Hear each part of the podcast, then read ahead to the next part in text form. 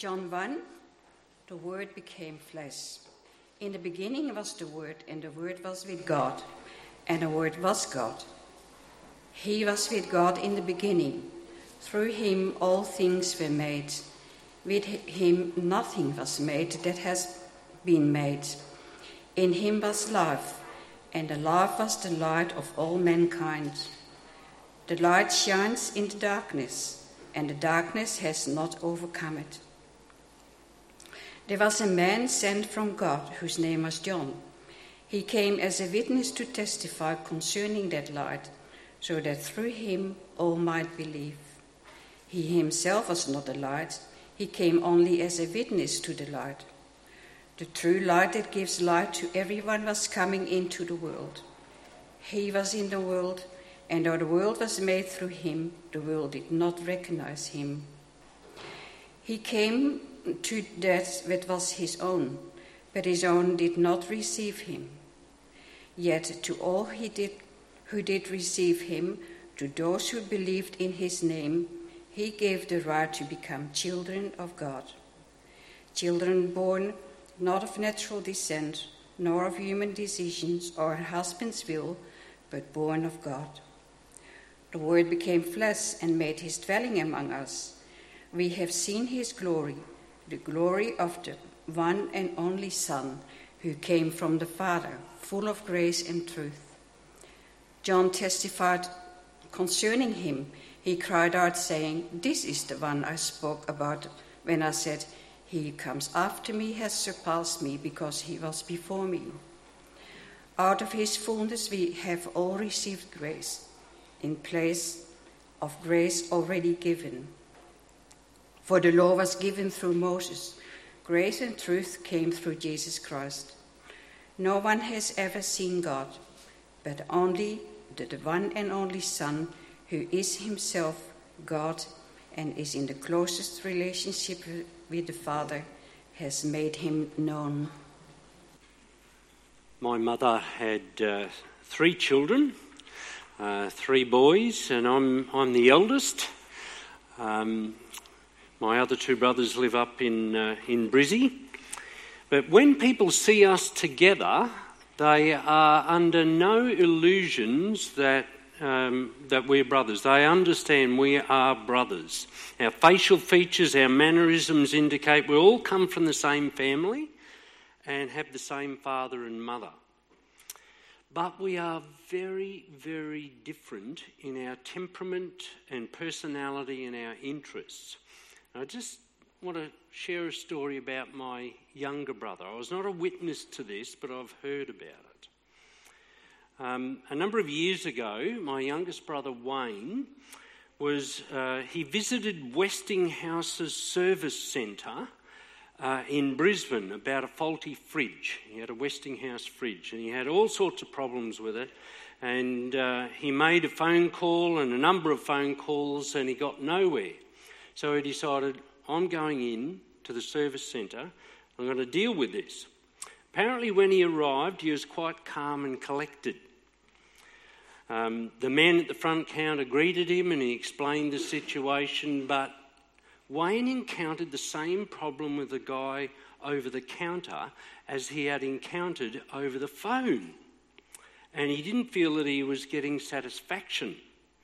So he asked the guy over the counter, he said, Look, um, I need to talk to someone else about this. Uh, who's your boss? Where's the boss? And the guy said, He's not here. You, you can't talk to him. So Wayne vaulted the counter and started to walk around, you know, in amongst things, going into rooms saying, Are you the boss? Are you the boss? Are you the boss? Until eventually this guy came downstairs from his office and said, I'm the boss. Wayne said, Ah, you're the man I want to talk to. So the boss invited him up to his office, and they had a talk, and I'm told that all ended well. He got it sorted out. Now, there are many things we might think about Wayne's actions, but there's no denying that he eventually got what he wanted. But here's the rub many of us can also do that same kind of thing with God.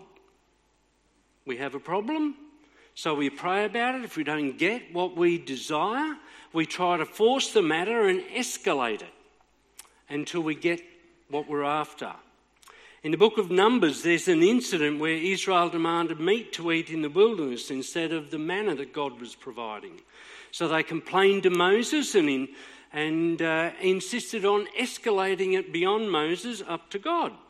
Listen to the Lord's response Tell the people, consecrate yourselves in preparation for tomorrow when you will eat meat.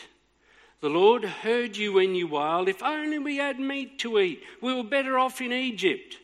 Now the Lord will give you meat, and you will eat it. You will not eat of it for just one day, or two days, or five, ten, or twenty days, but for a whole month until it comes out of your nostrils and you loathe it, because you have rejected the Lord who is among you and have wailed before him, saying, Why did we ever leave Egypt?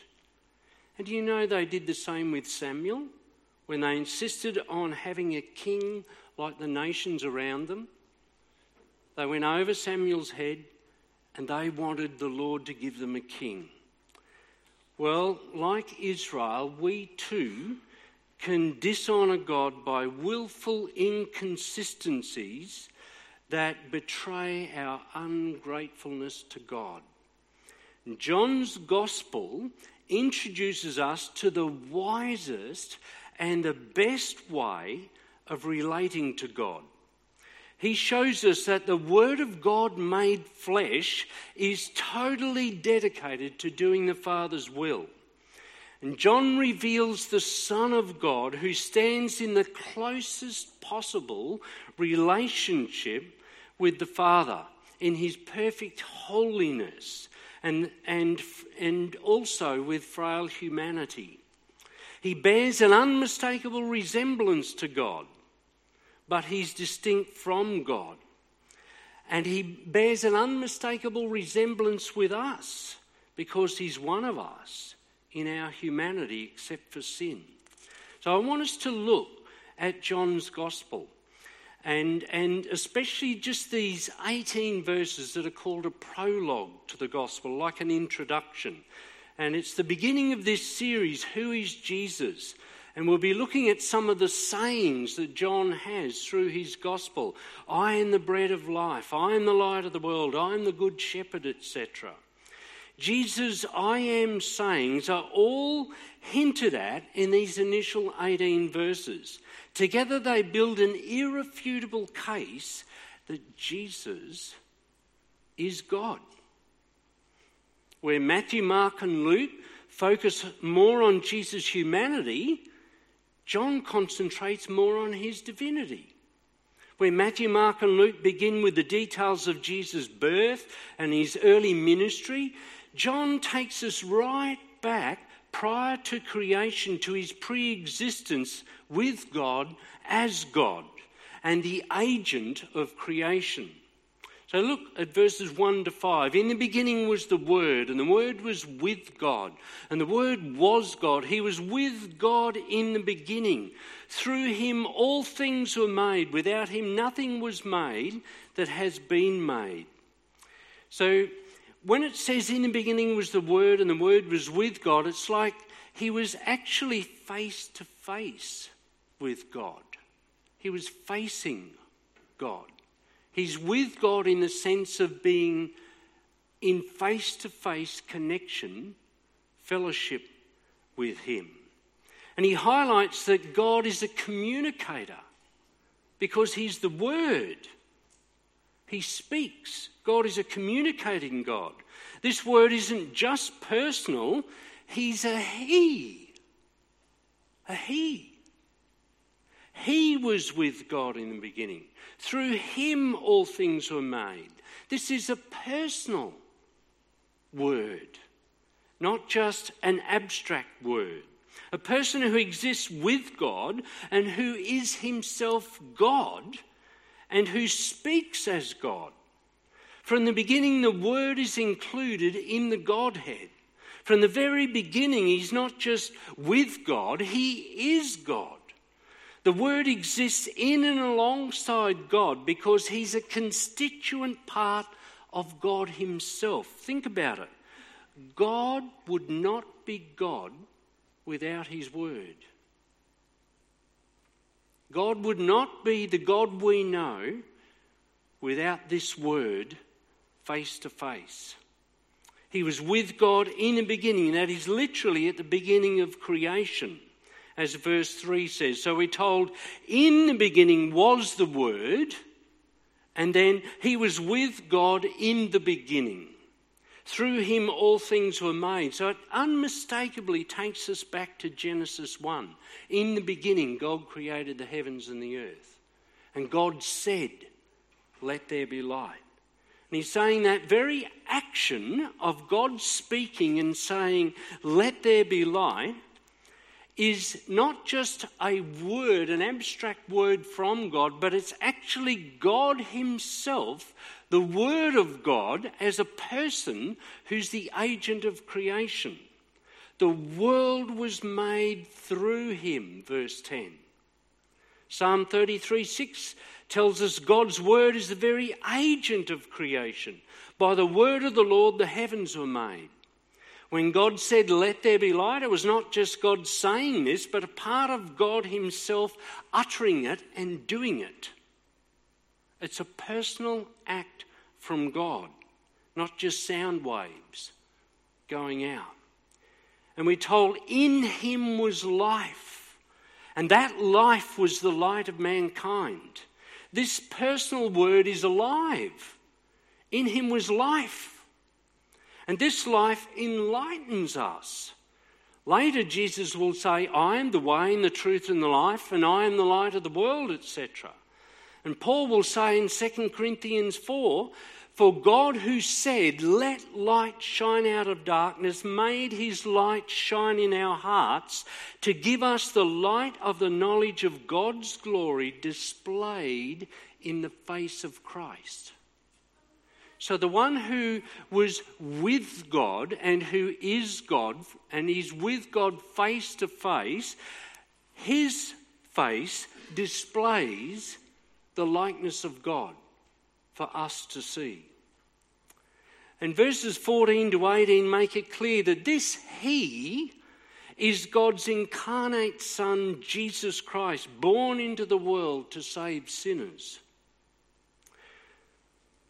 Now, there's so much in here, we, I, I can't deal with it all. There's no, you know, you could do a whole series of sermons on this passage.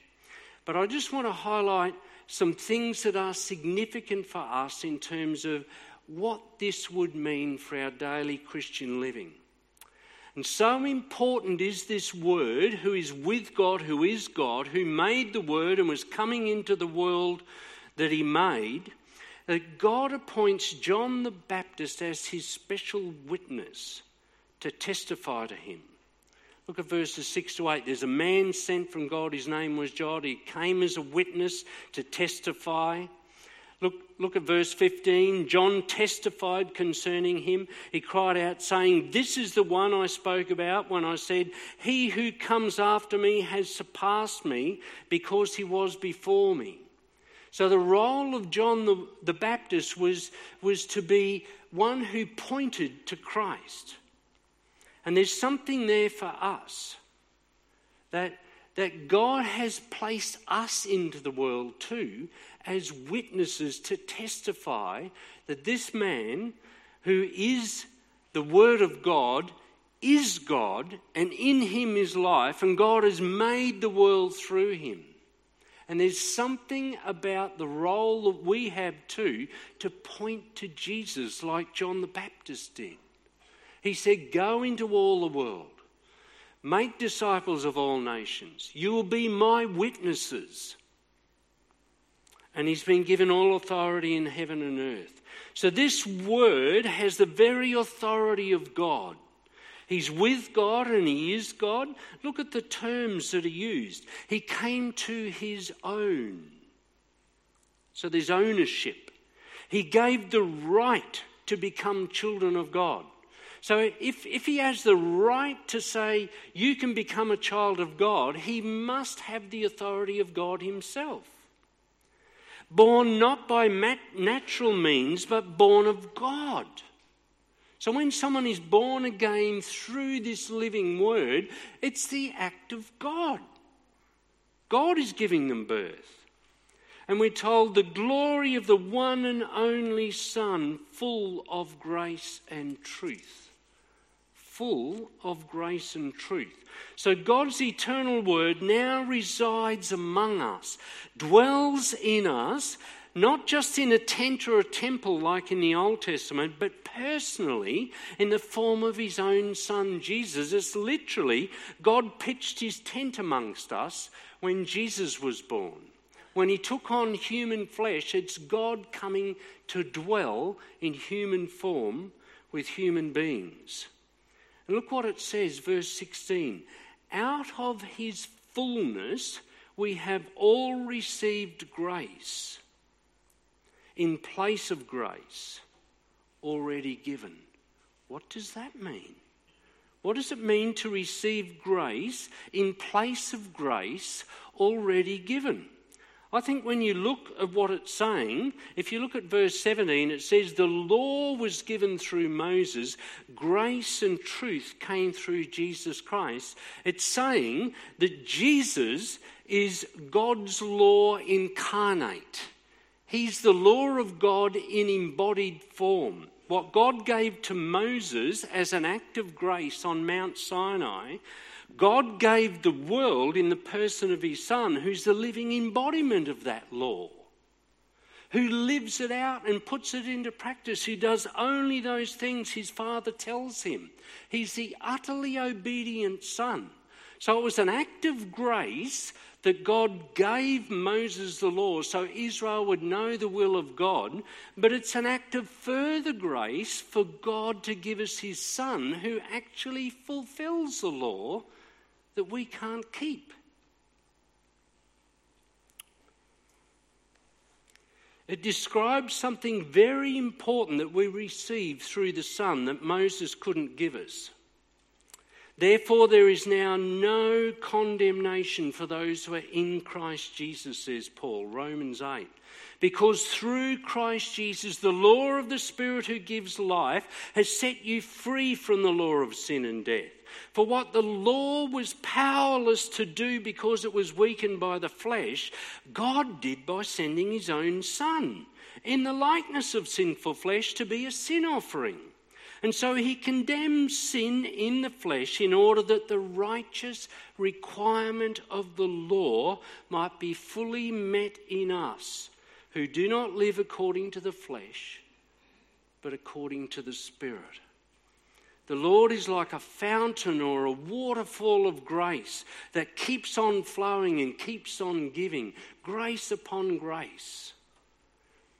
Do you know that? Have you experienced that super overflowing, abundant grace of God? It's an act of grace when God shows you your sin. He's revealing to you your fallen condition through His law. But the law can't fix your problem, and God knows that. He knows you need more grace. And grace and truth come through Jesus Christ, who lived in your place, who died on the cross in your place, who rose again in your place, who ascended to the right hand of God in your place to represent you to the Father. He's the mediator, He's the go between, He's the one who fulfilled all righteousness on our behalf. So, truth and light expose while grace and life deal with what is exposed. God keeps on dealing with our sin that the law brings to light, and that's an act of grace, but He doesn't just leave us in a condemned condition. Therefore, there is now no condemnation for those who are in Christ Jesus, for those who've experienced grace upon grace for those who've experienced the one in whom is the light of the world, in, in whom is life, and through whom God created the world, and through whom God also justified or set the world right with himself. Those who allow God's truth to do his work in their lives experience grace upon grace. The eternal life with the Father through the Son flows into us. So learn to pay attention when God is touching your conscience about something, when God's putting his finger on something in your life. it's an act of grace to show you your failure, even though you smart over it and you don't like it and you wiggle and you squirm and you want to get away from it. God is saying, You don't, you don't measure up, but my son measures up. Look to him and be radiant. Look to Him and be saved. Trust in Him. I'm delighted in Him. In Him you will receive grace upon grace. So, this is where Jesus' I am statements highlight this. For example, when Jesus said, I'm the bread of life, imagine going into a baker's shop. You walk in through the front door and you look around, there's not a skerrick of bread around in the shop. You think, oh, I thought this was a baker's shop. Okay. And so, anyway, the baker comes out, and you say, uh, Well, where's the bread? And he says, Well, you're looking at him. I am the bread. What would you make of that? That's what Jesus is saying. It's not, it's not as though we need something in addition to God, we need God Himself. He is our bread. He is our hope. He is our righteousness. He is the way, the truth, the life. He is the true vine. He is the light of the world. Jesus is the law of God kept perfectly on our behalf, and He is what we need, or He is who we need. Now that's grace.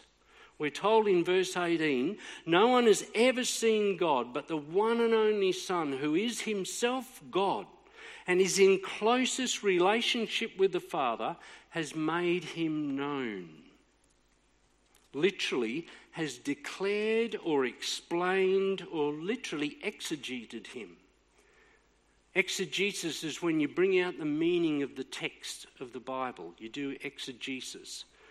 So Jesus is exegesis on God. He explains, he shows us what God is like. He has literally made him known. If you want to know God, look at Jesus. That's why later in this gospel, Jesus says, He who has seen me has seen the Father. And there's a number of points through John's gospel where the Jews saw the implication of Jesus calling him calling God his father because they knew that made him equal with God and they, they didn't think that was appropriate. It's one of John's main goals to show that Jesus is God. He wants us all to come to faith like Thomas did and cry out, My Lord and my God. So let's take stock of what we found. Jesus is the invisible God of creation made visible. No one has seen God at any time, the only begotten or the only Son from the Father. He has made him known. When Moses asked to see God's glory, he was told, I'll cause all my goodness to pass in front of you, and I'll proclaim my, my name, the Lord, in your presence, but you cannot see my face, for no one may see me and live. But the Word made flesh beholds his face, and is himself life. Clearly, the revelation of God that came through Jesus Christ far surpasses the revelation that came through Moses, precisely because Moses did not really see God. He saw part of God. Only Jesus has seen God and is therefore able to make him known.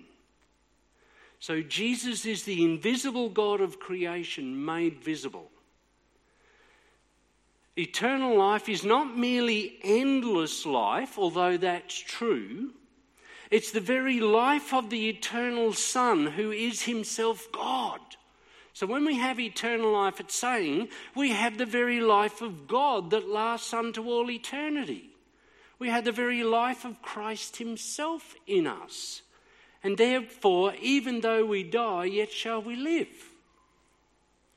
By the new birth from above, we're privileged to share in the very life of God. I am the bread of life, I am the true vine. John emphasizes how essential Jesus is to everything. Think of this phrase, through him, and how many times it occurs. Through him, God can now do things he couldn't do previously. Think of that. What Moses couldn't accomplish with Israel via the law, God has done by sending his son to fulfill the law. And once Jesus died and was glorified, the Holy Spirit could be given. But that couldn't happen until Christ came. It's through the Word.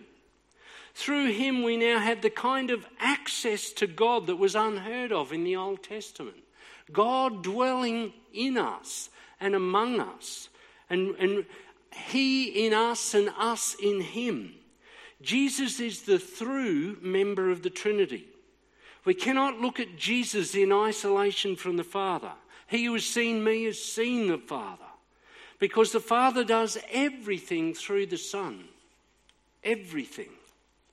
Notice what John tells us about Jesus, verses 3 and 10. Through him the world was made.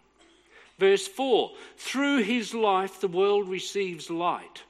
Verse 17 Through him grace and truth come. Verse 18 through him we get to know what God is like. Jesus is our go between between us and God, He's our mediator. We have no access to the Father except through His Son. No one comes to the Father except through me, says Jesus. We can't understand or really know what God's like apart from Jesus. We need Jesus. We're utterly blind. We're like blind and deaf, wheelchair bound patients. We're utterly dependent on Jesus to move us around and to point us in the right direction, to feed and clothe us and be everything we need for life and godliness. We're utterly, utterly dependent on Him. We, we're just like blind Bartimaeus who, who knows something's going on. He cries out, Son of David, have mercy on me. And mercy drew near to him and welcomed him. Because Jesus reveals the extent of the treasure of God, John wants us to understand and prize the word through whom we come to God, so that we live in an increasingly treasured, valued, joyful relationship with Him. Do you see this? Do you get it? Jesus is God. He gives God's good gifts because he has all the authority in heaven and earth. He, he gives God good, good, he gives God's good gifts because he gives himself. He is God's living word to us. So as we wrap this up, I, I encourage you to draw near to, to God and he will draw near to you. And the way to draw near to God is to behold his Son. This is my beloved Son in whom I'm well pleased. Listen to him. Look to him. Cry out to him from your wheelchair bound status. You can't lift a finger to help yourself, but you can cry out and you say, Son of David, have mercy upon me. And he will hear you. Come to the one who is the cornerstone of God's new creation. And if you do cry out, he will hear you and not turn you away. He will not despise you. And when you've come to him, people will see that you bear a family likeness. They'll start to see the Spirit of Christ in you. And you won't need to scurry around vaulting counters, trying to make things happen, trying to find the boss to sort things out for you because you know the boss and the boss lives in you. And you've been reconciled to the boss, and you have everything you need in the Lord Jesus Christ. You'll have access to the throne of God's unending grace. Listen to this. Therefore, since we have a great high priest who has ascended into heaven, Jesus, the Son of God, let us hold firmly to the faith we profess. For we do not have a high priest who is unable to empathize with our weaknesses, but we have one who's been tempted in every way, just as we are, yet he did not sin. Let us then approach God's throne of grace with confidence, His grace upon grace throne, so that we may receive mercy and find grace to help us in our time of need. And it's through Jesus, God's Son, who is Himself God. Let's pray. Father, we bless you and we thank you for this grace upon grace generosity that's flowed out of your heart to this world. That as you spoke creation into existence, so you have spoken new life into existence in us. We have received your words. Where else can we go? You have the words of eternal life, for you are eternal life. Father, we bless you and thank you for this treasured, amazing gift of your Son, the Lord Jesus Christ through whom we have received grace upon grace. Not just the knowledge of sin, but the remedy for sin. Not just the conviction of sin, but new birth and life and righteousness through him. Thank you, Lord. Thanks be to you for your unspeakable gift. Help us to treasure Jesus. Help us to value you, Lord, and the knowledge of God is more valuable than anything else in this whole world. Hear our prayers. And if there are any here today, Lord, who are struggling, who sense that you are far off or wondering where you are in their life, help them to come to you through your Son, for there's no other way. Help them to draw near with a confident faith that you will hear them for the sake of Jesus and that you will deal with their circumstances when they humble themselves and come on your terms instead of trying to vault the counter and take matters into their own hands. Give them encouragement, Lord. For we have a great high priest who is at your right hand in the Holy of Holies who's done everything we need for life and righteousness, who is our life and righteousness. Lord, in your name we pray. Amen.